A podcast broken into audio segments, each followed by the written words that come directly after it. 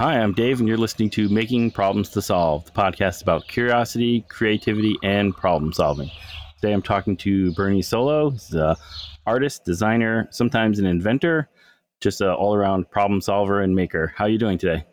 I'm doing really good, Dave. Thanks a lot for having me on. I really appreciate it. Oh, thank you. So I usually like to go back in time and kind of get an idea of when you started your creative journey do you remember back when you were a kid? Were you always taking things apart and trying to figure out how they work, or drawing and that kind of thing? Yeah, yeah, for sure. Um, and uh, the way I grew up, um, my dad always had something. Yeah, we had uh, actually like a small it wasn't really a farm, but we had my dad always he had worked on a farm when he was younger, so we had uh, we had tractors all the time and all kinds of mechanical stuff around there, and uh, never had any uh, new cars. So my dad was always working on cars in the garage and things like that. So learned to take apart motors and you know cars and do brakes and oil changes and all that stuff, you know, at home um, when I was really young, and then um, always doing drawing. So I think that uh, you know that's kind of where my maker personal maker journey started was being a an artist, you know, doing um, doing drawings and also also building things, you know, making making some things. But I I tended to uh, uh, get to, to more like two dimensional, uh, you know, drawings. I got into photography when I was in middle school, senior, junior, or yeah, high school, in middle school got into photography as well. So photography, drawing. I was fortunate enough when I went to school in the late seventies uh, that uh, we had um, we had photography class. We had wood shop, metal shop, auto shop. Uh, we had a, a, building trades class. Um, we had, uh, um, of course, art art programs and things like that. And we also had a um, we had a printing press, a small printing press uh, that I learned to do some graphics and things on there, and actually, um, you know, see them reproduced in the graphics form. So that's kind of was my, you know, my idea when I was younger as far as getting into those things like that. And then I found out about the school in Detroit, um, the College for Creative Studies, that um, does had a uh, commercial art major, and so you know I went straight into that with uh, majored in illustration, commercial illustration uh, for advertising type of work like that, and then also minored in photography. So, and that's kind of where my career actually took off was uh, doing photography and illustration, kind of combining them together, and that. So, and then along the side, always, always building things, making things, working on cars and stuff like that. So it was kind of like ever since you know being being young. Can't think of a time when I wasn't. You know, fortunately, I was able to right off the bat go right from you know being a kid and doing that stuff right through high school doing those things for the yearbook staff. I was a photographer for the yearbook staff and did graphics for the yearbook. And um, you know i was actually applying my art to in a commercial fashion. I didn't realize it at the time but i was doing that. And then like i said fortunately i was able to find a, a college program and went through that and went through a um, a uh, program where I could actually work, do some work study so I could actually work at an art studio, a commercial art studio, while I was in college. And uh, yeah, I just so I just went went through. It wasn't like I. I mean, I guess I can say that I didn't. You know, I did stumble into it, but I didn't stumble into it after another career. I I basically just started doing creative work right from being a kid, right through school, and back out into the commercial, industrial environment of the. Because uh, I'm I'm in the, the, Detroit area, so most of the art and commercial work that I did was uh, related to automotive cars, things like that. Sure. So. Yeah, it sounds like the perfect uh, set of circumstances there. And the College for Creative Studies. I mean, if you're interested in art and being a creative person and that college is there, it's kind of, you have to go to that one. I mean, this name, it's right in the name. Yeah, yeah. Well, that's where um, a lot of the uh, automotive designers, they go to school there too, the uh, stylists. Um, right. On there. And then there's a school in California too, the uh, Art Center uh, they turn mm-hmm. out a lot of uh, automotive stylists, automotive designers as well. So, um, you know, and I, I didn't really go into the automotive side of it when I was doing the commercial, the work there, but I, um, more like a general studies for doing advertising, um, artwork and photography, stuff like right. that. But when I get out into the work world, everything was, uh, you know, cars, cars, cars. Yeah, and it sounds like you were lucky that you had exposure to, and I mean, again, you were in a commercial art program, so it was clear that this was a path to getting a job doing this thing, right? It's different than if you went for a fine arts degree or something, and you're yes, like, okay, now what exactly. do I do with this? Yeah, and being um, I've I got uh, I got two kids, a son and a daughter, and they're both in their early twenties, and um, watching what was going on with them when they were in uh, middle school and high school, and listening to you know some of the things that their teachers and counselors were talking to them about, and it was a it's a kind of a thing. It's very common. Pretty much anybody you've ever probably interviewed uh, would probably have a recollection of um, you know somebody saying, "Well, you can go, you know, it's great to do uh, creative stuff, but you need to get a real job." sort of mm-hmm. thing. and uh, yeah, and so I was fortunate to find out that you know you can actually have a real job and, and be creative. You know, go to work and be creative uh, and do do creative work every day. You know, and um, I mean it's not just in graphics or visual or hands on stuff. I mean, they're like um, I know people that do commercial music.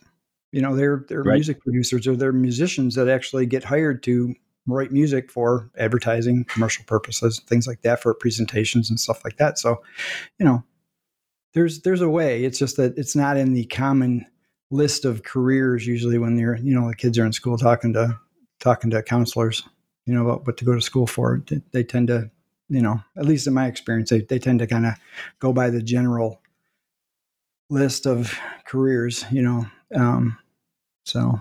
Of course. Sure when you were in high school was there any sense that you could get a job doing that um, did was there anyone who was at school who kind of encouraged you to go for that type of career, or did you figure that out yourself? Well, I think I've well, I figured it out myself for sure, but there were probably it just happened that it worked out that I was in the photography program, I was in the art graphics program, but then I was also on the yearbook staff, which was a, a class you know you could take for the you know the students that would put together the yearbook every year. And i was doing graphics for the yearbook.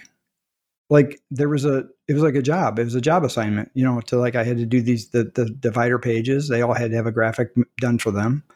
And then mm-hmm. i was also going out and photographing for the advertising section in the back of the yearbook where the sponsors like local businesses would sponsor they would you know they'd donate money to the yearbook production and they would get an ad in the back of the yearbook and they'd get a picture of you know themselves or their business or whatever. And so i was going out actually selling ads and also doing graphics for some of them and, and doing photography for some of the businesses. And then i would bring those photographs back and we'd put them in and it was like i wasn't getting paid for them but it literally was me doing my work, that type of work, but also doing it as a like it was a job. You right. know, so I literally had the application right away. There was no do a piece of art and hope somebody buys it. It was like, no, you got a list of you, you know, you have these graphics done and we need them, we need them in two weeks. And we also have these photographs that have to get shot, you know, cause they got to go into the book and there's a deadline. So I, yeah, I just sort of fell into that and it was like, oh, you know you can actually get an assignment and go out and do creative work and then come back and you know turn it over and then you know moving into a career then you literally get a purchase order first you know to do something and then you do the work and have it go through all the approval processes and then um, turn it over and send them an invoice. Sure. You know, so it's like it's like doing business basically yeah. know?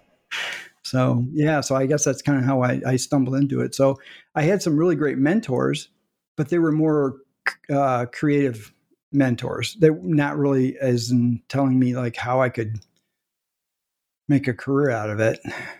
I right. know when I was younger that one uh, one of my um, favorite mentors, um, one of the things that he did tell me that was business related was, of course, as a young person in my early twenties, I kept worrying about like you know how much money can I you know make on this? You know, can I actually make a living doing this stuff? And you know, his advice was, which he actually told me three times before I, it's actually soaked in, was that if I really get good at something, it, I won't have to go ask for a raise or I won't have to go ask for that. I can just, you know, you know, part of that is be good at something, but also you got to tell people that you're good at it so that, you know, they know that you're there. If you're good at something, but right. you don't tell anybody, you're not going to get any business. So, um, and it, that advice really paid off too. It was, um, it was really good. So I kind of calmed down and I just focused on my skills and, uh, you know, it worked out, and the word of mouth got out there. You know that I what I was doing, and um, you know, had some job offers like that. So, and then this word that's the kickoff. That's how I got going. Cool. Do you remember anything about the? We're going back to the printing press in high school because that's that's one of my things. Uh, I'm just curious, like, what kind of? Do you remember anything about it, or what type of process it was? Well, it wasn't. It wasn't an antique machine necessarily. It's Mhm. probably old. I mean, because that would have been in the mid 70s, probably. Right. So if the machine was old, it was probably a printing press from maybe from the 1960s of some sort, something like that. Mhm. So it wasn't like a, a relic um, type Right. of a machine. It was. Um, I can't remember what the name of it was. Um, I know different. There's some different brands like Heidelberg, and that they make some small presses. Right. Um, And it was. I remember we made photographic plates for it. Okay. We had to expose the. It was almost like a like a tinfoil like plate, and you'd expose it and photographically make the plates like Right. that. So, um, but that's about all I remember about about doing that. So it wasn't like we were like setting type with um, like leading and things like that. And um, Right. if we did have text, it was going to be photographically burned onto those plates, and then those plates got clipped onto the drum. Do you know what I'm talking about? You know, what that's Yes. called? Is that Yeah. offset printing, basically? Yeah, I think so. I, I I understand the basic concept, but I never. When I started first doing graphic design and stuff, was there was everything was going to a computer and stuff. So Yeah. almost every, even if you had an offset press, it was going to be a computer that was going to drive. You know, so Right. was, yeah. um, so I missed all that stuff. and now I just have yeah, I have the antique like cast iron machines. It's interesting too because the one that the big one that I have, I got from this guy, and he got it when he was in high school in the '60s, um, and they still were using it, you know, but they were getting rid of it, so that's why he got it Yeah. and they put it in their basement and kept using it up until you know a few years ago. So it's pretty amazing. Well, those old machines. I mean, I've got um, the machines that I use in my garage for my uh, my machinist type metalworking. Um, my one lathe is 1936, and the other one's in 1947, and my um, my Bridgeport uh, mill is a 1979, and th- there's parts available for those machines. They'll they'll never not work. You know, like and Right. those old printing presses are the same way. I mean, they're just they're if they're maintained, they're, they're never they're never going to be unusable and it's just it's just the way things are it's not like um you know like today things are so disposable Mhm. It's just um Yeah. you know like like televisions when i was little i remember the television repairman coming to the house you know to like check the tubes in the television and like you know replace the tubes and you know and there your tv's working again you know now it's Yep. like just go buy a new one Yeah, it's kind of funny because I grew up through that, like when they still like tube TVs were still around, um, but they weren't really selling them. My dad like would fix them and stuff. He would get old TVs and fix them Oh, up yeah. Yeah, And, when uh, you would open up, the, you'd open up the back of the TV or a radio. There was the set of the um, the electrical uh, diagrams were like in, on a piece of paper, like inside of the back of Yeah. the television, so you could pull it out and see like where the you know what the wiring diagram was. It's pretty interesting. Yeah. so yeah, so it- that's pretty cool. Did anybody else in your family growing up were they into any kind of creative stuff? Uh, Hmm. No, no, not that I can recall. I had one uncle, um, and he he passed away when I was still pretty young. Um, I remember that um, he would do some he would do some drawings and things just for himself, just some some um, Mhm. you know some fine art sort of little things that he would dr- do some drawings. So I just remember I was really young when he passed away, and that my um, it was my mom's brother, and I remember I inherited like some of his his art supplies. So oh, that's cool. you know, that was kind of cool. So I kind of learned about that after, you know, like I said, I was I was really young, but then Mhm. you know, after that, I was just, you know, she said, well, these were your, you know, some of your uncles, you know, um, art supplies, colored pencils and pastels and things like that that he that I got, you know, so had those for a long time, but that's about it. But not as a not as a career. Um, no, I don't think so. So I'm not Okay. sure where it all came from. Yeah. Well, yeah, I think that that's it's never the same for anybody. So you see a lot of different paths. I'm just always curious. Um, you know, sometimes I talk to people, and the yearbook has come up a few times. So a few people have you know worked on uh, you know yearbook, and obviously now I don't even know how they do it now. I assume it's just all computerized. Uh, and they send over Yeah. files to the uh, to the printer. But I think you know they still do. I think the layout and everything. you know there is a you know a extracurricular or class for that. So yeah, yeah, yeah. All of our pages had to be literally laid out like um the photos and everything. They gave us all these mm-hmm. templates to like every single page had to be had to be laid out and put the you know put the photos in and where the text was going to be and all that stuff. So it was it was a great experience to have that.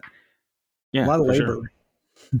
yeah, yeah, yeah. That's the thing. It's a lot different now, but I see you have you have like a, a big drawing table back there in your uh, in your mm-hmm. background. Oh yeah, yeah. I can't I can't get rid of that thing.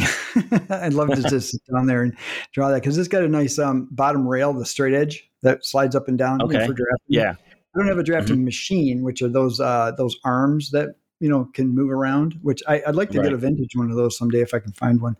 Um, but uh, yeah. but yeah, just to sit down and and you know just draw something up quick is really it's really kind of nice just to have that there. You know, it's kind of relaxing every once in a while to not not do CAD, you know, on the computer and just sit down and do a drawing.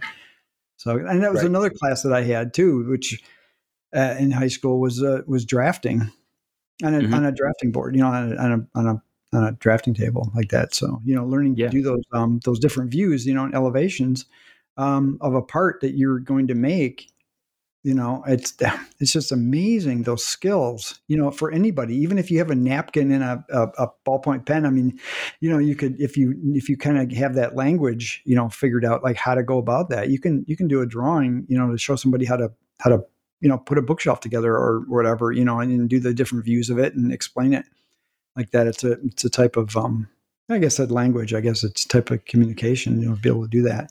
So, which of course, you know, helped a lot with learning CAD Right. Yeah. No. This is you know they basically tra- you know and originally they translated everything pretty much straight from the drawing table to the computer.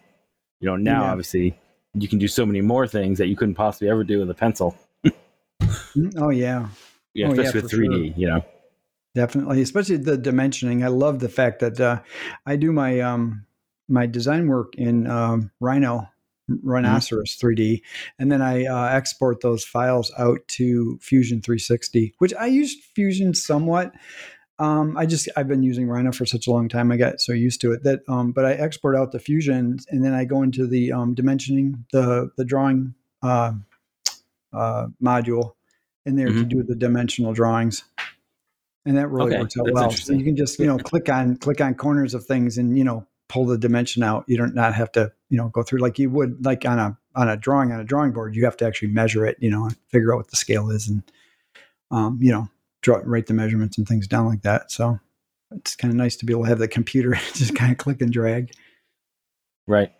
So when you're in Rhino, are you doing stuff just by proportion, or do you you know have the you know use dimensions there when you're doing your original oh, yeah, design? Yeah. do you I use the dimensions in there for sure. Yeah, mm-hmm. everything's mm-hmm. real accurate. You know, um, clicking, snapping to the grids and things like that. It's just that I don't do the finished, um, the drawings. You know. To, okay, to, so you can actually so generate I, the.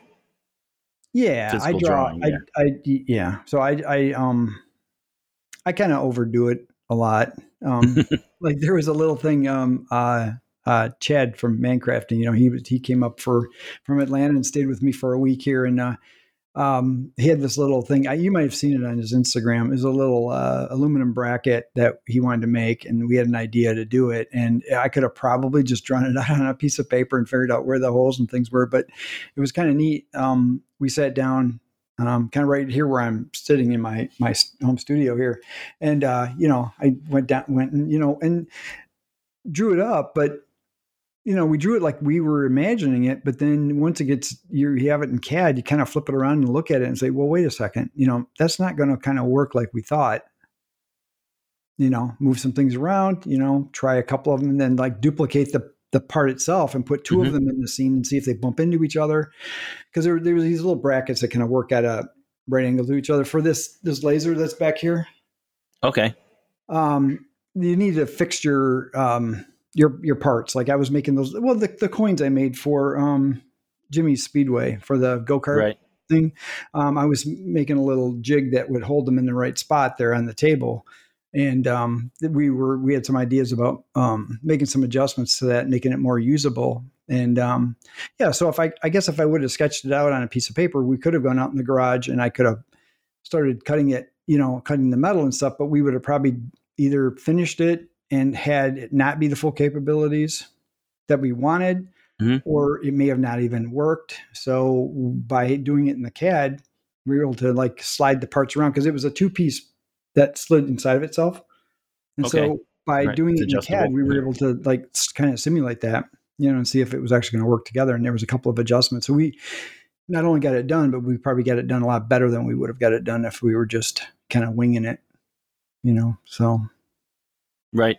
Yeah. So if you just started uh, making something, you end up with something that worked, but it wasn't the, you know, didn't live up to the potential that it could have had if you you'd have to remake it two or Mhm. three times, you know, and tr- you know test it back and forth, you know.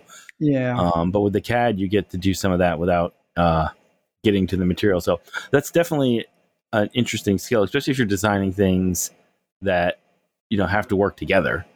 Like you said, there's two moving parts that are you know have to interact. So then having you know the simulation yeah, gives you yeah, a, for sure. If I um back, I was just thinking there was a good example of um.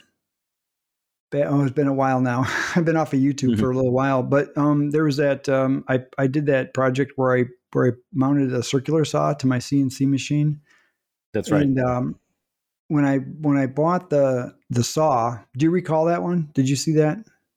Yes, yeah, that was very yeah, that was cool. I got that written on my list of things that Oh, interesting okay. things you've done. So what I did was it's in the video, and I kind of went back went over it kind of fast in the video. But um, I bought the saw, and when I was taking it apart, I before I took it all apart, I photographed it at a very straight on angle so that it was like really flat when I when I shot it. And Right. so I imported that. I, I shot it with a ruler in the photo so that when I brought the photo into the CAD program, I could lock that that um, ruler to the grid in the in the software. That way, the photo, you know, it was locked to the right spot, and then I was building my CAD, and I just I I literally just drew circles right where all the screw holes were in the photo Okay. because I had confidence in my my photo that I took was going to be accurate.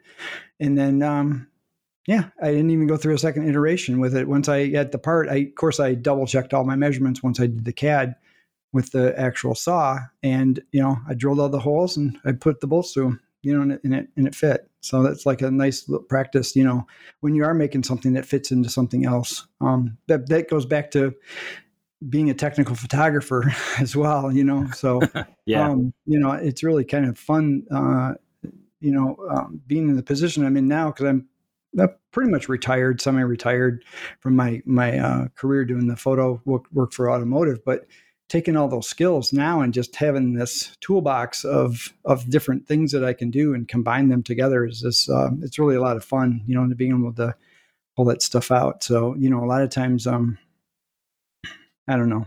I, I listen to a lot of uh, you know people talk and podcast and things like that, and a lot of YouTube channels and things like that. And you know, some people, um, you know, hear them maybe they're doing something that's kind of out of their, um, not their comfort zone, but just out of their normal everyday things, and it's like it sounds like it could be useless, but no matter Mhm. what you're doing, like even if you're fixing something like you're, you're repairing a faucet or something or some plumbing in your house and it's kind of a burden to get it done you never know down the road there could be you know months or years go by and you might have a project or a problem to solve and it's back goes back to related to something that you did you know or you learned a skill.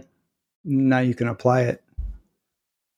You know so it's kind of Yep. uh interesting the way that we we collect skills as we go along.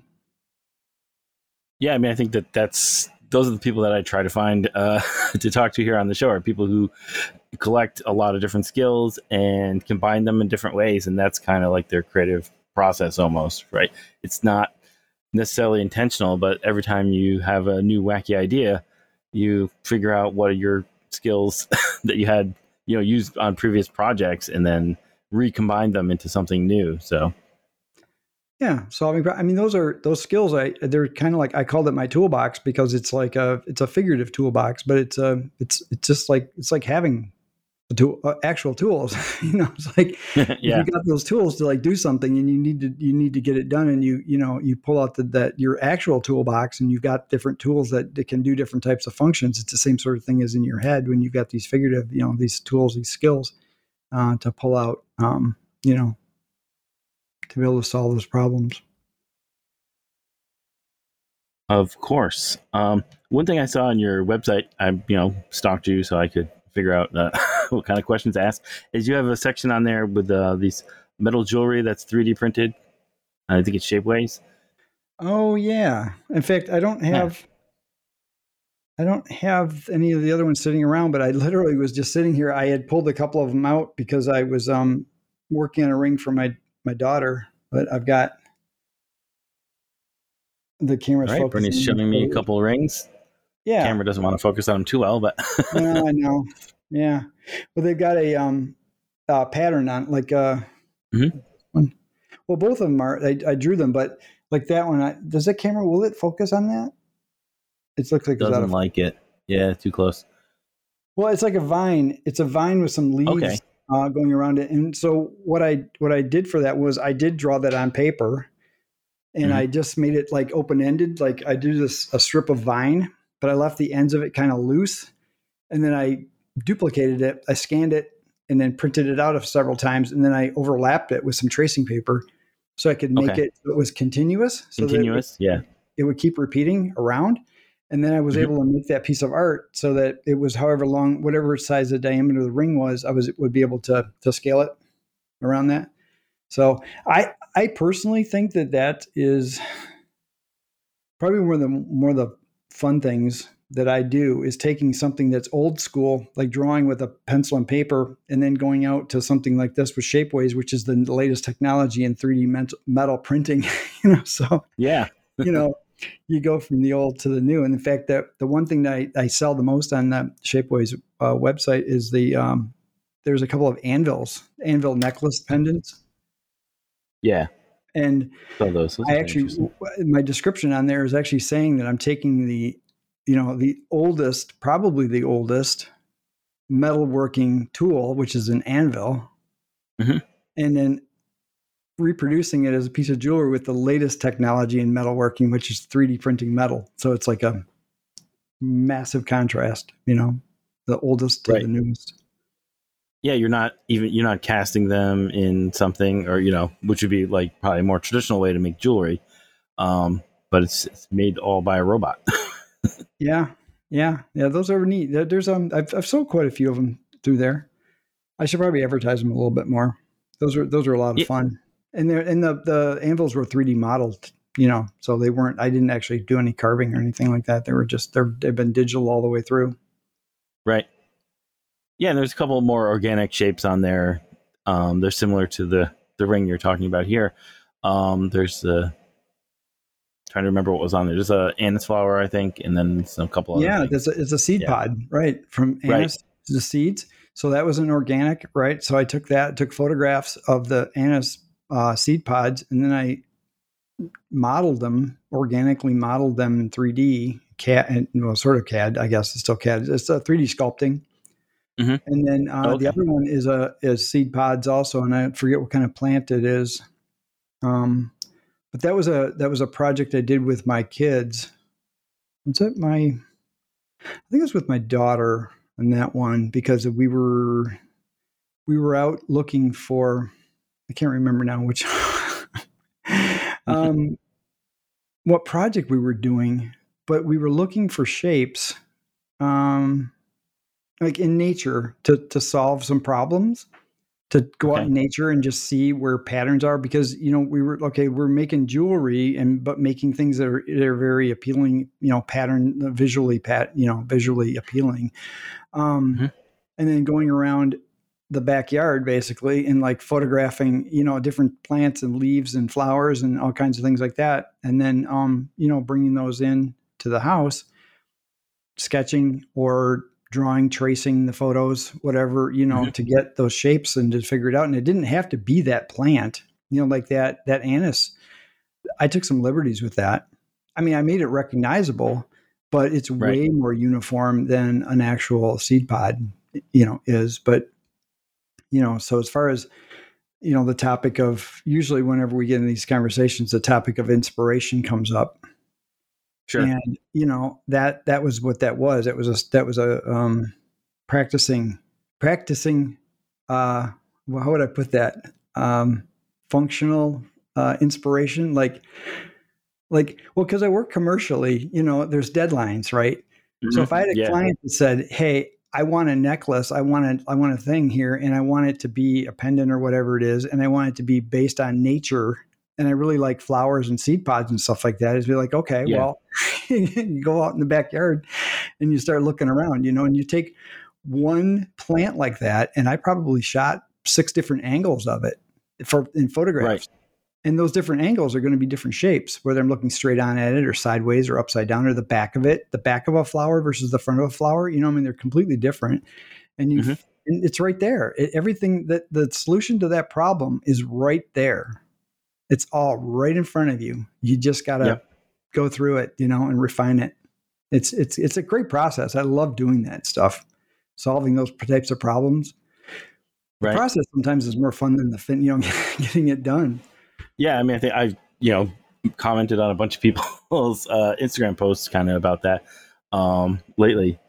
Um, I'm curious if you were doing that project with your kids, though. What do you remember? What the, or maybe you don't remember, but you you kind of you came up with an idea that you wanted to make something with them, or yeah, I, yeah, it was. Um, I I don't know. As a parent, I, I I've been accused of being a little over like heavy handed with my kids, like always doing something. It's like, Dad, just leave me do it my, by myself, you know. Like, and so, um, all right, you know, I would kind of get in there and say, well, you know, if they're working on something that's probably really simple. I mean, I don't know. You know, she may have been making a greeting card for somebody or something. it turned into like, okay, this is how we do this. this is how we design. Right. You know, this You're is like, how you solve this problem. So I don't know. Maybe, um, um, you know, someday it'll it'll come in handy. But um, sure, uh, you know, she may have been a little bit young for that that type of teaching. But um, I, I do like share. I really like sharing. I think sometimes I overshare a little bit. It's like yeah. leave me alone. Yep, I can get that with the kids, right? Because they have an idea and maybe they want to make something and they're like, oh, I can just use this like uh, Crayola modeling clay or something. And you're like, hold on, let's go to the art store and we'll buy like yeah. professional materials we and we'll we do this thing. It's gonna take six weeks. Supply. And they're like, yeah, yeah. we right. need some resin. We gotta call we gotta call TotalBoat and get some epoxy in here. yep. Yeah. So you you have to really gauge like what uh, what is their interest level, how far do they want to go, and you know, yeah. pull back because like you're like, yeah, then you're off, you're off doing this project, and you know, they're back watching cartoons or something because yeah, yeah, exactly. that, they, okay, yeah, so that's a scenario. So she's off finally doing what she wanted to actually do, and then I end up starting a line of jewelry. right, exactly. so it's like, it's like, wait a minute, yeah. did I do that for her? do that for me? Yeah, yeah. So I mean, that's so when you when you had that idea, you know, to take this natural shapes and turn them into something jewelry, how did you come to the idea that they needed to be 3D printed in metal? Like, was that? Do you remember if you what came first? I think at the time, um, okay, I actually remember this. A friend, a friend of my wife, um, she had taken I think she took some classes somewhere doing some casting. Um, and she had attempted to cast or oh, what's it called now? Isn't there a technique where you can actually metal, like you can dip like leaves in molten gold or something, or you can. Isn't there Probably. a technique where that you can do that? Like something. You can plate. I'm, organic things. I've seen people do leaves and they say, "Oh, this is an actual leaf in here, but it's it's gold dipped or something or whatever." Oh, anyway, I've never heard of that, but I'll have to. The story is is that uh, she was trying to do a casting, bronze casting. She wanted a bronze pendant of an aniseed pod. And I don't know if any people out there know what that, that looks like, but you can obviously Google it. But they're these really beautiful star shapes. And when the pods right. open up, the little um, bean or I guess it's a bean that's inside the pod is it splits open. It's really kind of a cool design. So if anybody's out there doesn't know what it looks like, just take a look at it. Um, but she wanted to do that. She was trying to make this, and it it it didn't work out for her. She tried it a couple of times. It didn't work out, and um, so I guess that was one of those, you know, you hear somebody having a problem and it's like, well, how can we solve this problem? You know, like looking into it. And I think probably at the same time I discovered Shapeways. Mm-hmm. I'm thinking, well, there we go. we can just 3D model it in this uh, seed pod and then we'll uh, print it in bronze. Perfect. So, yeah. So that was kind of what uh, what sparked that one. So, does that answer the question? Is that kind of what you were?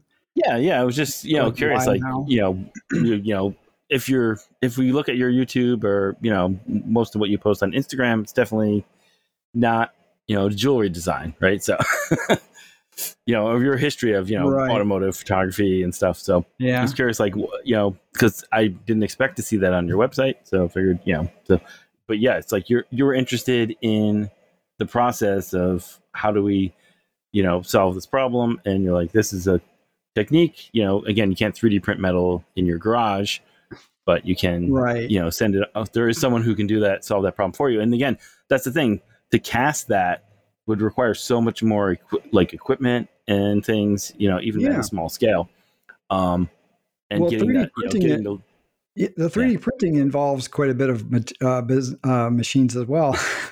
right, but someone else's machines. do that, but luckily, there's a service where you know um, uh, you know that you do it. There are other people that can do that process for you.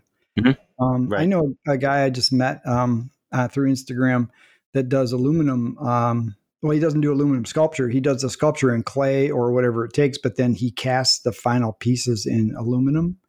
And he has yep. a foundry that actually does the casting for him because they're yeah. they're fairly large pieces. Mm-hmm. And um, you know, so he's not he's not building a, a foundry at his own studio. You know, he's right. going to a foundry and having it poured. And I, I, think there's a lot of sculptors that do that type of uh, that type of work where they um, uh, they they would have a place do that for them. So I mean, jewelry's a lot smaller. A lot of people do their own jewelry, but um, right. do you remember seeing uh, this Instagram here? I made that I coin. Can't see who it is. Oh, okay. It's really hard to. See. Okay, yeah, they're like cutting out a disc out of. A, uh, a, I made a couple of coins for my kids for for uh, um, Christmas gifts. Okay. And I I made the coins, but I I did them, I did them on my mill. See, there was cutting right. the circles there. Yep. So that's sort of like close to making jewelry on a Bridgeport. so. That's true. There, there, you go. You can see the circles there, right there. Or it's okay. So the design, the oh, that's cool. So the coins just have a geometric design on them. They don't have yeah. That's carved. It's, one of the patterns they anything. call it uh, sacred geometry, where you mm-hmm. where the geometry just naturally works together. Where you just combine these circles. Where this one circle goes there, it is right there. So the one circle right, yeah. in the middle of the other circle, like at the radius. Mm-hmm. And you yes. end up with these patterns, like a, an infinite pattern. So I, I, guess I've gone full circle back to making jewelry in my in my garage now. yeah, you know, I'm, I'm, and then um, you know, well, you know these pieces here, and I I'm going yep. to I'm going to eventually uh, the Sprok-it make more of them. In fact, my plan is I can reveal a little bit of my plan right now. Is that this particular one was. Mm-hmm. I don't know if you saw this in person ever, but um, it's got a, a carving on the front of it. Do you see that? that engraving that's on there? Yes. Mm-hmm. So Caleb Kraft did that of um, Make Magazine. Oh, okay. In a trade, and he was practicing his um, his metal engraving, and uh, and so he he offered to do that for me in exchange for one of the you know another uh, the fidget toy for himself. It gave me some ideas because I really like that steampunk look, you know, for that. And that uh, that piece is it's infamously being ripped off by another manufacturer. Um, right. And uh, I just figured, well, you know what? Maybe what I'll do is I had this personal one of mine.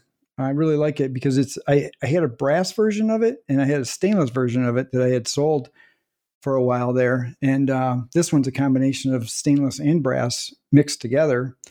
And I think um, maybe what I'll do is I'll actually when I do start reproducing them, I'll I'll make uh, steampunk versions of it with that engrave with an engraving on an it. Engraving, yeah, different from different from this one.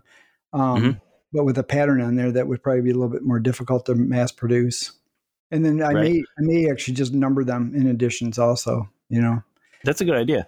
Because I'm not going to mat. They won't be mass produced. They'll be, you know, I make ten or twenty of them at a time, sort of a thing. Kind of Right. like um, I didn't get to listen to the episode yet with Tony, um, Mhm. but Right, I really get a lot of inspiration from him and how he works with he he makes his uh, his fine woodworking tools that he makes Right. and he makes them in small editions and uh, you know it works out good for him he actually i th- think most of the time he does a pre-sale on them Yes. Um, yep.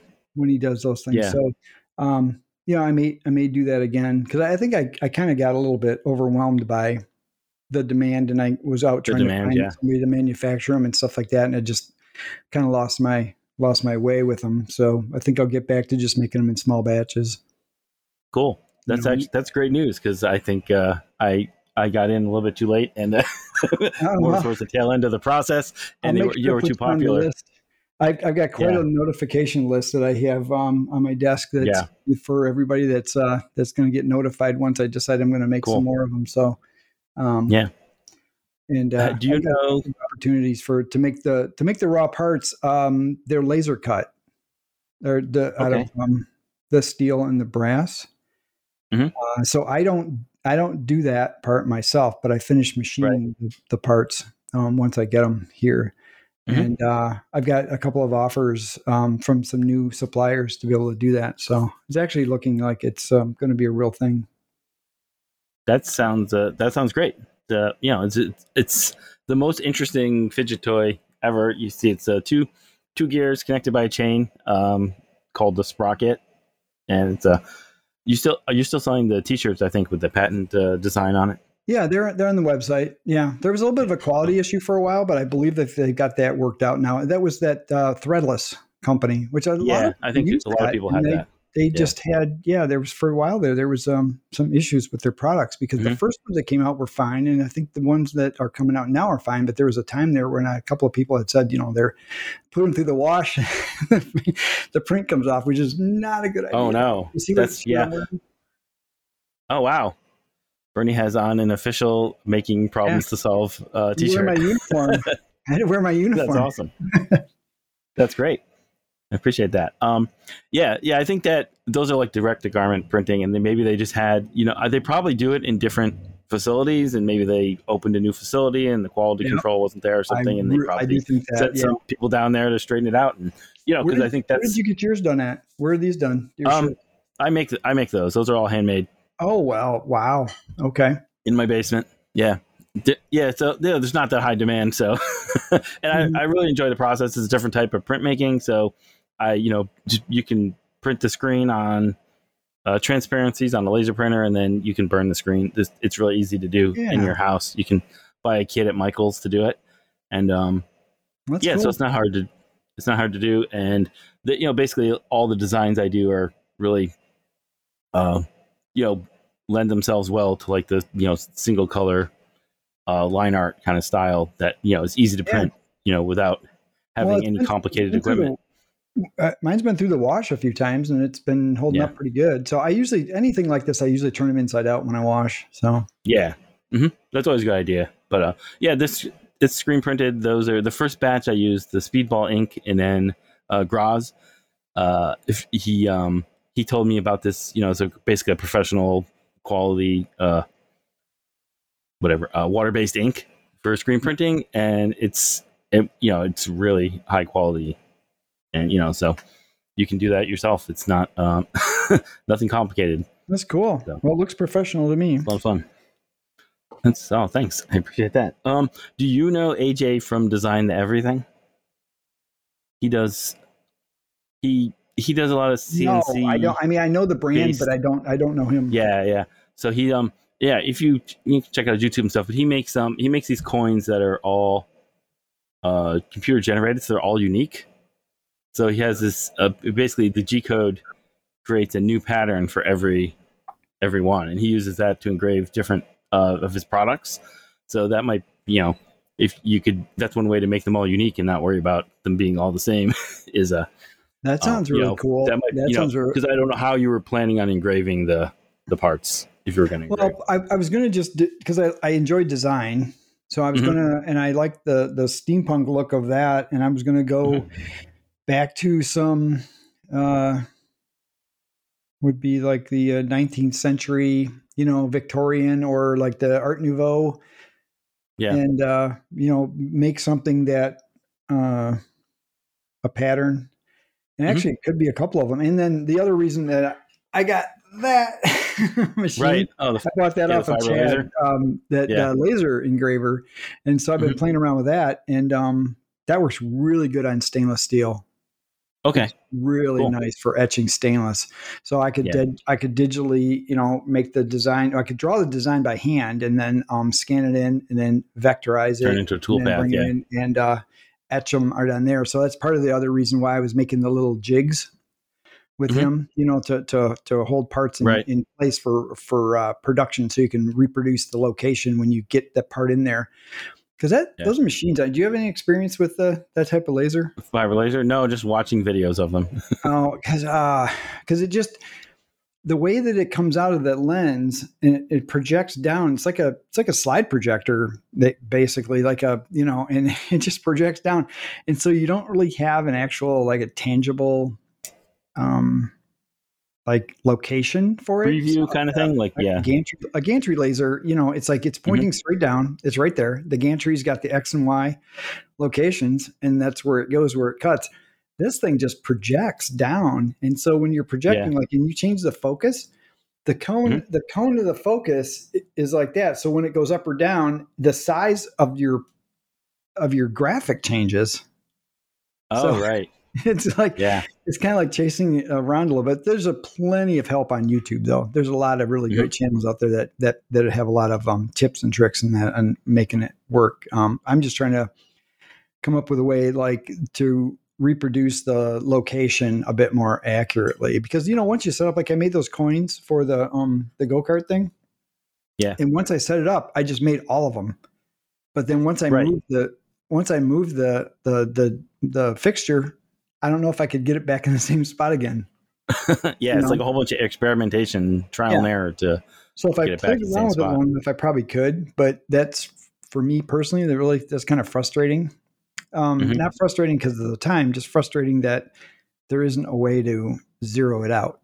It's not predictable. I yeah. things that just zero the out. Like like you know, this is where you start. Right. You know, like a CNC Sure. machine or a um, Mhm. you know, like the when you're working on the metal machines, like the lathe or the Bridgeport or something like that. You know, I mean, there's a way to zero out your There's dials. Yeah. yeah, you find a you know, so but with that thing, it's Mhm. just like, oh, it's just gonna just shoot this picture down there and you know, you hope you get it in the right spot. Right. It's like, yeah. Yeah. Can you can you engrave uh, like a base plate or something that has a grid on it that at least Yeah. you know like how many inches or millimeters or whatever um, to place the part? And then I don't know, does it move? Does the whole like the head move up and down? Does it move Yeah. vertically? And the Okay, because depending on what size part you're putting in there or whatever. uh depending on the size of the part, yeah, you have to raise it up. But the reason is is if it there's a focus point, that Mhm. lens is always focused at a certain distance. So if Right. you were to put a piece of flat little piece of thin metal, you're going to focus on almost right on the table. But if you put Right. like say you say you had a like um see this like my coffee cup with my logo on it. right. Yep. Well, that's laser etched with that machine, and that cup is probably almost four inches deep. So I, you have to you have to crank that head up four inches higher to get Yeah. it to focus on that cup Mhm. that's four inches off the table. So you know, and if you change that focus up or down just slightly, it the, the logo would probably still be in focus within a quarter of an inch or so. But the but the problem is that logo is going to change size when you Right. Yeah. down Yeah, with it. it- yeah, like you said, it works like a projector. for it to be accurate, you need to keep focusing at the same distance every time. Mhm. And so Yeah. people have come up with all types of different um, ways of focusing. And uh, yeah. right now, what I have is I actually have a wooden stick that I put under the lens Yeah. down to, you see where I'm, I'm pointing there? You put a Right, stick so there, and the you, if you raise it up or lower it down, you that stick is the the focus distance. So it's kind of like high Yeah, tech, low just- tech. so. Just draw a line with a sharpie. You're like, this is how high. Don't lose Yeah, the stick. yeah and and it's kind Yeah. of funny there's a really good channel um oh what's it called now uh laser everything i think something like that um yeah i think it's that uh, anyway the guy goes through this he's very technical and when he gets to the focus thing he just he just he just puts a metal piece under there and he cranks it. He, he has it so it keeps repeating like Mhm. the same file. Like the laser just goes off and it's like drawing a square or drawing a, a simple graphic. And then he just cranks it up and down until he hears it sizzling. And you like go, past it and then you go back and then you go, okay, there's a sizzle right there. It's like, and it's like, oh, that's how you do it. wow. And he That's says crazy. if you listen to the the sound of it, you'll it's almost like you know like tuning a um you know like tuning a guitar or something. You know, you hit the Yep. string and it's like you get that you get that tone and it's like okay, well there's your focus spot. So then once you get it Right. focused like that, then you take your measurement and you're like okay, this is going to be my, my measurement for that lens on anything Mhm. that I want to etch. I'm going to stay at that exact millimeter height. You know? Right. So Yeah. it's uh it's it's it's kind of fun to play with. So and I'm glad I I, I got it secondhand off of Chad too. So he gave me a good deal Right. on it. So I was Yeah, able to you know, get something to kind of experiment with, and it it, it works great. He only let it go to me because he's he had three of them. So he's, Oh, well, there you go. oh, Chad loves his lasers. Yep. That's funny. It doesn't have any sort of scale or to tell you the height of the head from the software. or No, the reason draw- is, is oh, that like there's, a, there's different right under that where I'm pointing right there. Mhm, Yep. There's different lenses that you put on it. Okay. and the lenses are Right. for how wide the it's called a the galvo head that spins up in here it actually spins Mhm. around and it right now it'll spin around in a circle that's 200 millimeter diameter Okay.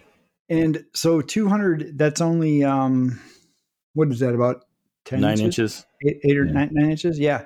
Yeah. So if I wanted to, if I was only going to etch like little things like like this consistently, I could put a smaller lens on there, and I would actually get a clear. It's, it, well, it's really clear right now, but I could put a shorter lens on it, and it would it wouldn't flare out as much of a cone. And it Right. would, the energy that it would be more powerful because it's all focused in a smaller area down here Right. versus if Mhm. it's a bigger area on there because it has to it's like a flashlight you know if you focus a flashlight like into a like a small area it's going to be super bright on the wall but if you open up the flashlight like further back like you know this Wider bigger ring area, it's going to be not as be as bright of a light same thing with the laser you know it gets weaker the further out you know you you get it so if you're if you're consistently doing something like you know that was going to be eight or ten inches well then you're kind of stuck with that and it'll go up to 300 i think Right. um, which is going to it's also going to change the power of the laser you know you're not going to be able to etch things as deep as you would so Right. every yeah. time you change that lens the focus distance is going to be different so literally if i had Okay. three different lenses i'd have three different wooden sticks Right. You have three different sticks. Right. anybody out there, there's There probably people out there listening to this that are going to be laughing. They're like, "What a God!" it's like I'll be getting messages. Suspect like, that's how it's know What done." you're doing? Yeah. What are you doing with a wooden stick? No, this is a this is a calibration. Um, trying to think of a better name for it. I can't think of it right now. This is my ca- calibrated gauge. Yeah. Yeah, that's what it is. Do not throw away. It says on the side of the stick. So Yeah. not for firewood. Yeah. that's uh, that's that's a lot of fun. It's really cool to see you, you know expanding your capabilities here to something new. So kind of it seems like you got excited about the new tool. Yeah, I got. I got. Can I admit something to you? I can tell you Sure. that I have many, many times have told people that when they ask about buying a like a buying a CNC machine or buying a Mhm. laser machine or buying something like that, they'll- especially CNC because I've been doing CNC since uh, t- um, 2011. I think I got my my CNC router, and Okay. um, I I did it because I was I wanted to carve signs for my uh, my son's Cub Scout pack. Um, Right. needed, I was a you know participating parent, um, you know doing stuff, and um, so I had a, a purpose for it, and I built a little one um, out of scrap wood and some small motors and things like that. And so I made one that I could make the plaques for his Cub Scout group. And then I realized, you know, there was more things I wanted to do, things that were bigger, things to be more accurate. And that's why I invested in the Avid CNC, um, CNC router parts at the time, uh, four foot by four foot CNC router. But anyway, so my approach was when people ask about what, you know, what, what should I buy if I want, I want to buy a CNC router, my question was, what are you going to do with it? And a lot of times, folks will say, I, I don't know yet. You know, I, I just want I want the technology, and then I'll figure out what I'm going to do with it. And uh, my advice was to have something that you want to, a problem that you wanted to solve, mm-hmm. and then buy a tool that can help you solve that problem. That not to go out and spend money because it can be pretty expensive. I mean, some of these machines, you know, like um, cutters or CNC router machines and stuff like that, or CNC, you know, metal mills, really expensive. And then not know what you're you're going to do with it, you know, when you get it at home. Um, and so the my first time that I actually got that because Chad offered that the laser, me, yeah. I don't know what I'm going to do with it yet, and I bought it without knowing what to do with it. But before I even got it back delivered to my house, I came up with the idea for these to do the etch right. on the face of the sprocket in my fidget toy. So it's like Perfect. I saved myself when doing that because I thought, oh my God, it's so hypocritical because here I bought a machine. I don't know what to do with it yet. So, but it's, I think I, Yeah. it's something, some sort of a bug that I got now because I just did it again with, um, I bought uh, a shaper machine off of Jimmy Oh, okay. And I don't, I didn't know awesome. what to do with it when I got it at home. The Shaper So- Origin, the What's that? the Shaper Origin. No, no, no. In Oh, 1940, an actual shaper, like a for a molding. That it's like a moldings and stuff out of? 1940 Yeah. I think it's a 1943 uh, shaper. It's definitely a World War II machine because it actually has a label on it that's uh, it's um like Oh, approved cool. by the War Department or something on the side of it. Is it So for a a metal shaper or a What's wood? that? Is it for metal or for wood? Yeah, Okay. yeah, Yeah. it's definitely a machine shop thing. Um, Mhm. it- it's just not real popular because it it kind of got outdated by newer machines like mil, like a Right. like a, a vertical Yeah, or horizontal just-. You can do a lot of things with Mhm. it. With a shaper, it Yeah. doesn't have as many capabilities. So there's um. Do, do you ever do you know um uh the YouTube channel Mr. Pete? He does. The, he was Yes. the, the shop teacher. He, Yep. he has a joke when he he's got videos on the shaper on there, and he said you can make anything you want with a shaper except money, because they're really kind of slow. It's very But- slow. Yeah. it's really fun. It's, it's it's fun to play with. So we'll figure it out. But um, and the reason that um, uh, Jimmy said he would let it go was because he hadn't quite figured out what to what to do with it yet. You know what to what to make with it. So he's like, well, hopefully you'll come up with something to make make with it. So Right. I said, yep, I'll I'll find something. So I did. Po- po- I posted a few things already on uh, Instagram, but I haven't made any finished parts with it yet. So we'll see. But again, cool. I fell into that trap of like buying a machine that I didn't know what I was going to do with it yet. So All right, I'm gonna search Instagram here for a second, like you did. Um, this artist who uses all antique tools to make stuff. I'm pretty sure. Yeah, it's Max Grossman. He does a lot of stories. He's a he's a glass blower, so he he's been making uh, glass blowing tools, and he has all these. Like he has an old, old he has a line shaft um set up in his shop, and he has a power hammer, and he has this thing called a bulldozer, which is basically like a basically like a horizontal like press. It's an automated horizontal press that you can you know put dies in to make different machines, make different parts. And um and I think he has a shaper. He was using the shaper to make make the dies. I think so. He's like you know would forge, um, partially forge these shapes, and then he would use the shaper to clean it up the parts. So he, he has videos of that. Um, So, it, it, it leaves a very um the shaper leaves a very uh unique surface. Um Yeah. It can be really smooth too. It's amazing. Some of the, the couple of aluminum pieces that I did, I was amazed. I, when it came right off the machine, I wiped it off with a rag, and it was like a mirror finish on the thing. You know, for wow. I did a finish pass, you know, a real light cut Mhm. on it. Right. And it like really nice. And you wouldn't get that from, I mean, like a, on a mill, you know, you'd use something like a fly cutter, something to you Mhm. get a nice smooth cut. Um, or, uh, well, surface, a surface grinder, like if you're grinding hardened steel parts, making tools and things like that, surface grinder leaves a really nice finish. Um, Right. on things like that. So you would end up with like that, like that linear ground surface. But what that, but that's a ground surface. So like an actual cut surface though, which is what the shaper does. It literally is taking a piece of, you know, a cutter steel and you're just cutting strips off of it, like yep. continuously across it, and it's not Mhm. like any other. It's not like any other machine. It's it's very unique that the way that it works, you know. And um, but so I'm going to research it and find out different things that I can do with it. I know there's a couple of videos on YouTube about people cutting keyways, like cutting a keyway like inside Yes, a, yep. a, a sprocket. Uh, you know, to be able to do that, which is a thing because you know we're into the whole go kart making thing. so it's like, you know, cutting keyways is like a thing, you know. So Yep. I think he might have actually done that. Uh, this Max Grossman. Yeah. He cut a keyway on a shaft. Ah, like he needed okay. a keyway and he used that for okay, And- but he also he has like a whole box of like you know because he probably bought all these tools from whoever had the machine so he you can like grind your own tool same thing you can do like with the you know with the lathe or something you can you know make the shape that you need um for the tool so that's Oh, that's yeah. really I, I enjoy doing that a lot. I, I made that um, when I made those brass inserts for um, that uh, the friend of mine that does the, he made a 3D printed drum set and he needed the little brass uh, heat inserts and I, I made a sh- uh, um, form tool for the brass. Mhm. Brass is pre- you know brass cuts pretty easy.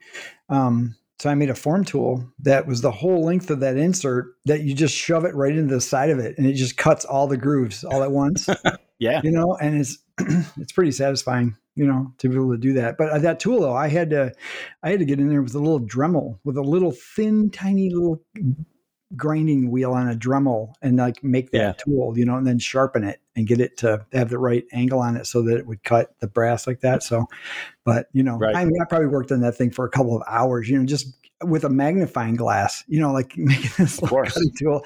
But it was like, you know, I don't know. It's like, uh, you know, I like doing that. It's just just me in the garage, you know, just making this little thing. It's like, um, Right. I think I think that's uh, it's a you got to have patience for stuff like that. sure i mean trying to figure out all of the different maneuvers you'd have to do with the lathe if you were just using like one tool and to carve it and to try to get two exactly the same if you're doing it manually ma- taking you're the time to make that tool made it Yeah. repeatable right Yeah, and that's what I needed to do. I needed to make. I had to make a hundred and. 120 i think i made those Wow. parts and so they needed to be very consistent um Mhm. because they were they were being tested for uh pull strength um after they were inserted um okay I don't know if you're fam- are you familiar with those? The way that those heat inserts when you do a 3D printed plastic part and you put the Mhm. heat insert. So anyway, they were actually Right. doing pull strength tests on those, you know, so they had to be all the same because if you, you know, they tested one and it was a different shape or a little bit different um cut, Right. you know, than the one before, it was like, well, then that test is not valid. So had to be Yeah. So they- it was fun. It was a nice challenge. I never did anything like that before. So Right. it was, it was pretty it was pretty cool. It was pretty good. And a happy customer, which all that matters. yeah, of course, of course. So I'm curious. You know, you have all of these. You know, I guess pretty technical machining skills, and you know, you've taught yourself all these different things. Do you remember when did you start kind of branching out from photography and you know 3D? You know, like your your day job and your career into all these different types of creativity and making and problem solving. Well, there was a launch. There was definitely a launching point where for me, because what I was doing for my job, I had my own business. Um, we only there was only a couple of us working there, in toward the last dozen years or so. Um, but we were taking because I started out in automotive car photography for advertising. Okay. Mhm. So I was processing the images. I was doing the photo compositing, f- retouching, things like that, taking the pictures and putting them together and doing location changes, product updates, and things like that on the car, the photos for the cars. It's a full time job, a year round Yeah. for updating, you know, cars. Because as soon as you get, you know, like this year's car is done, next year's car models are coming out and they're changing the wheels. Right. The wheels going to be different and all this stuff. So some of the photography gets reused, and so I was doing all that stuff. But that gradually turned into taking the OEM original, you know, equipment manufacturers, the, the CAD models of the of the cars. Yeah, I was getting car models that were two years in the future, and um, rendering them out with 3D render like animation software, where you can put Okay. the lighting, the scenes, and everything like that. And so we were replacing the photography with um, simulated images of the cars because if you're gonna you know you want to make photography for advertising for a car that's not being made yet what yeah. they would have to do before we were doing this was they would have to take pre-production parts and they would have to build cars a couple of cars uh, from scratch they would hand build them so that they could be photographed and those cars were never that great because they were hand built.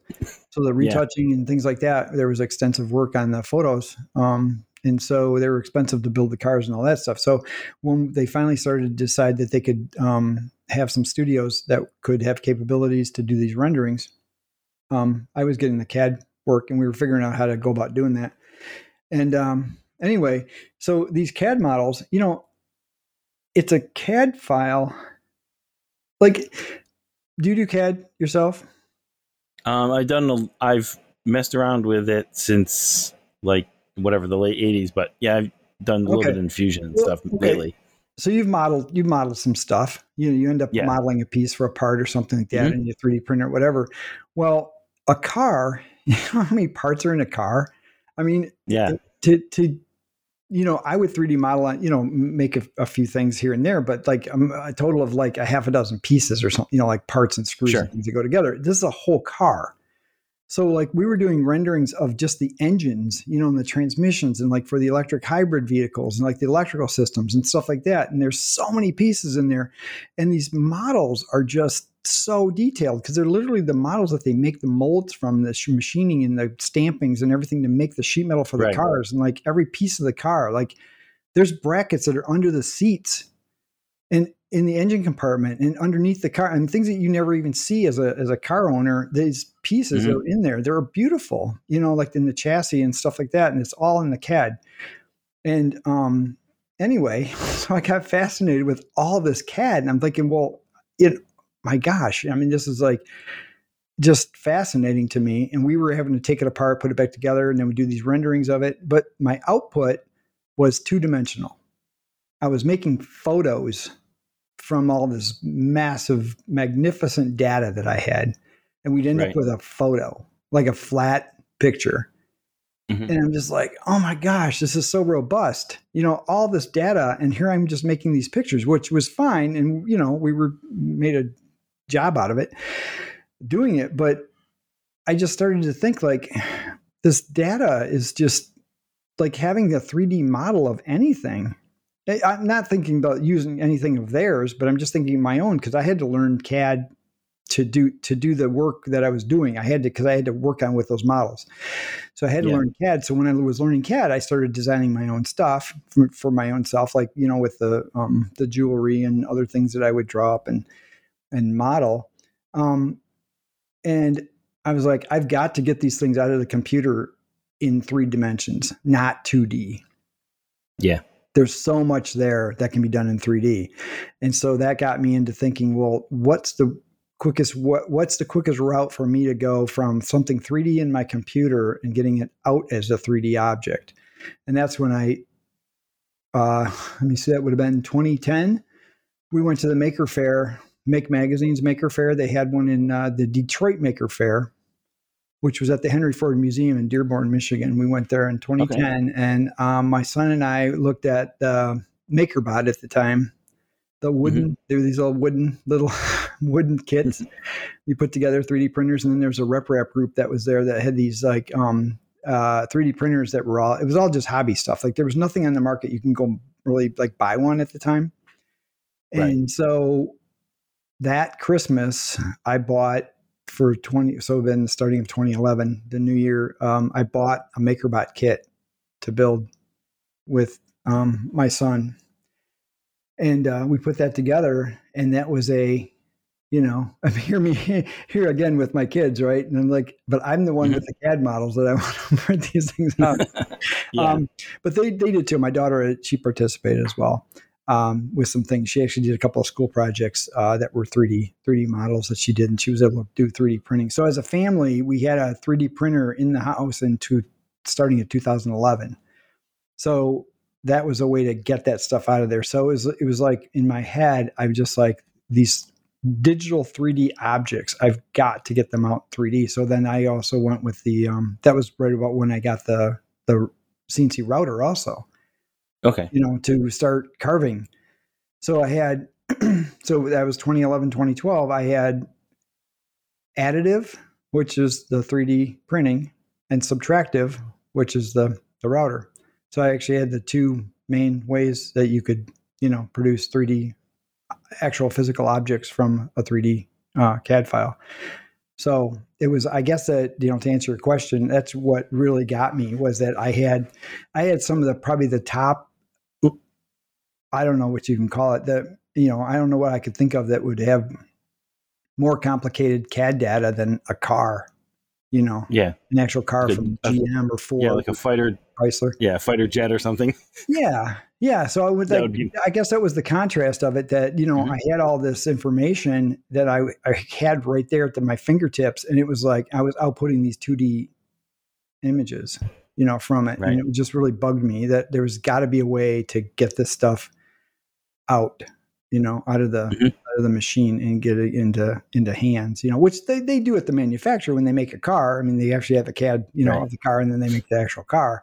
But I mean, on a smaller scale, I wanted to see how I could do that. So that's kind of why I jumped in. So that, like I said, that was probably between 2010 and 2012 was um, when I actually got my own thing going on to satisfy that uh, that itch that I had, you know, to get the the 3D stuff um, going. Right. Yeah. So then, did you kind of once you working with like wood and you know 3D printed, you know, traditional filament and stuff, then you wanted to kind of branch out. So now you have these big cast iron machines, so you can actually make stuff out of metal, Yeah. steel, Well, and I- stuff like that. I didn't jump into the machinist stuff until 2016. I think it was when um, my son joined the robotics team in the high school, Okay. and I was a um, parent advisor mentor in there, and uh, he actually learned to use the uh, vertical mill, Bridgeport mill, and uh, metal lathe in while he was in high school on the robotics team. He had access to a metal shop, and he started doing that stuff. And I was basically the safety, the parent in there, making sure nobody cut their fingers off. Oh, I had wow. no idea how to use those machines, you know, at all. And I just, you know, then I, I, he, you know, he's using them, and I actually had a couple of things I asked him to, you know, make for me the machine. Like, nice. I'm like, well, this Yeah. is kind of interesting. It's like uh, maybe I should learn, you know, uh, you know, to uh, to do some of this stuff, and got kind of fascinated with it. And then um, I, as we all have, followed um, Jimmy, and Jimmy had in his New York shop, the city shop, he had that little South Bend lathe in the corner of a shop, and he Mhm. was making the the ice picks with that little lathe Right. and uh, that South Bend, that antique lathe, and and uh, I saw that, and I'm just like, man, that thing is just set so cool. And um, uh, sure enough, one day we were um, we were at this metal um, metal supplier where we got our aluminum parts for the ro- the robots are pretty much aluminum because they had to be lightweight for the competition. And uh, we were Right. buying aluminum, and uh, my son had put a couple of pieces of scrap brass in the pile that we were buying. We were buying it by the pound, and we uh, putting it in there. And the guy's checking us out, checking us out with all the aluminum and stuff. He's measuring it all out, you know, stuff. And then he sees these couple of pieces of brass in there, and he's like, "Well, what what are you doing with the brass?" And uh, my son said, "Well, I just like turning it for fun because brass is brass is fun. You know, it's, it turns out shiny and it's easy to cut and all that stuff." So he says, "Oh, you have a lathe?" And he says, "No, I use the one at school." Um, you know, to experiment with. And the guy says, "Do you want a lathe for home?" and so, Wow. and I'm just, I'm just standing there going, no, no, no. Okay, where is this conversation going now? You know, and here I'm just standing off Mhm. to the side, and my son and I and this guy are talking. You know.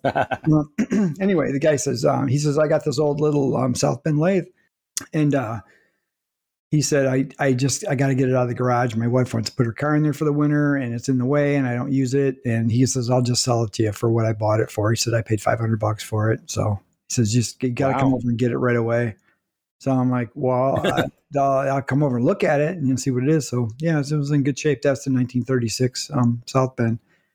So that was a thing. So you know, back again, you know, I, a lot of this stuff ties back to me, you know, being a parent too. But it's it's kind of it's just like it, it it comes back to me. I'm doing this thing mm-hmm. like, oh, my son likes to do stuff on the lathe. I don't know how to use the lathe, but he apparently likes to use the lathe a lot. Now I've got an opportunity to get a lathe for home, so he can do stuff at home.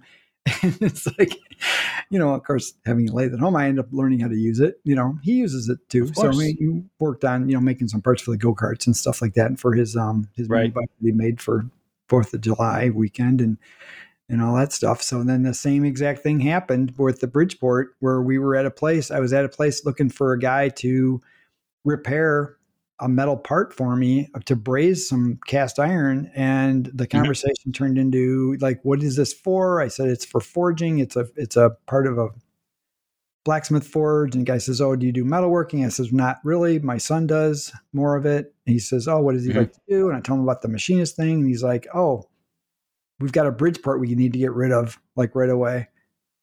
So wow and I said, I have no way to move a Bridgeport. They weigh two thousand pounds, and I, I, I, I've got no. I just no. Right. So he lowered the price, and he told me he would bring it to my house. Wow, that's so great. I said, "Oh no!" So I've, I've accidentally right. bought two pieces of machinery like that. So. Oh, that's cool. yeah, that's how I kind of got into that, yeah. and then by having that at home, you know, I was able to start learning it. You know, watching YouTube and and uh, you know, figuring that stuff out and having people to, to uh, bounce stuff off of, like uh, Tony Rouleau. He's been a big right. help. You know, I've asked him questions about some things, you know, that I've been doing, and uh, you know, he's been a he's been a big help. And there's been several other people that have been really good as far as teaching stuff like that. So, you know, it's kind of like perfect. Yeah how that's that sort of. I mean, did that? Uh, that was kind of a long story, but did that answer your question? No, that's. The, I'm always curious about these kind of things, right? So yeah, you're like, oh, I don't know, I didn't plan on any of this. It just kind of accidentally. Well, I know, happened. isn't it funny? Yeah. The more people you talk to, I feel more comfortable now. Yeah. Like I'm stumbling my way through life, you know, just mm-hmm. falling into things. Yeah, but do you think that seeing Jimmy have those things in his basement um, kind of gave you an idea, like, oh, you can you, you can get one of those, you know? you know what I mean? Because you probably, you, you, know, you worked and you probably knew what a lathe and a, you know, a mill were before yeah. you saw them, you know, on YouTube. But just seeing someone, you know, just have them in their that small shop and, you know, using it to make whatever they wanted, you know, that give you kind of, you know, in the back of your head, like give you an idea that, you know, because I mean, when he's like, "Hey, do you want to buy a South Bend lathe?" You're like, "Well, I, you know, maybe," you know. yeah. Well, the thing is that I skipped a little bit of my history. Uh, when I was 15 years old, I had a friend. Uh, his dad owned a machine shop, and so for okay. one summer, I had a um, I had a summer job uh, working in a machine shop, but I wasn't doing anything with the machines. was I was sweeping the floor cleaning the bathroom. Yeah. And mm-hmm. uh, I was around the guys that were using the metal, the metalworking machines, the lathes and the Bridgeports and things like that. Um, and then I, I, by the end of the summer, I had, I had been promoted up to filing, uh, deburring parts in a vice. Oh boy. Yeah, so that's like, pretty good. so I was there though, so I was around it, you know, um, a little yeah. bit, and I I really didn't like that job at all because yeah, no, I can imagine. You know, just kind of full circle back now. I'm just thinking, wow, those guys that I thought were just these, you know, these jerks, you know, that they were kind of foul mouth, you know, machine mm-hmm. shop rat guys. they were just like, yeah, they yeah. were skilled. They were very, they were skilled, and they were doing, mm-hmm. they were doing things. They were making some pretty high, you know, precision parts and things there that were, you know, I, I didn't have an appreciation for it at the time, you know, because these guys, right. I was, I was the, I was the run, you know, the guy that they, just, you know. I was the I was the yep. new kid that got kicked around at the shop, you know. So sure. Yep. Well, uh, yeah. Hopefully, there's not as much of that these days, but you know, that was definitely the way to you learned uh, back in the olden days. yep, that would have been probably in 1974, 75, something like that.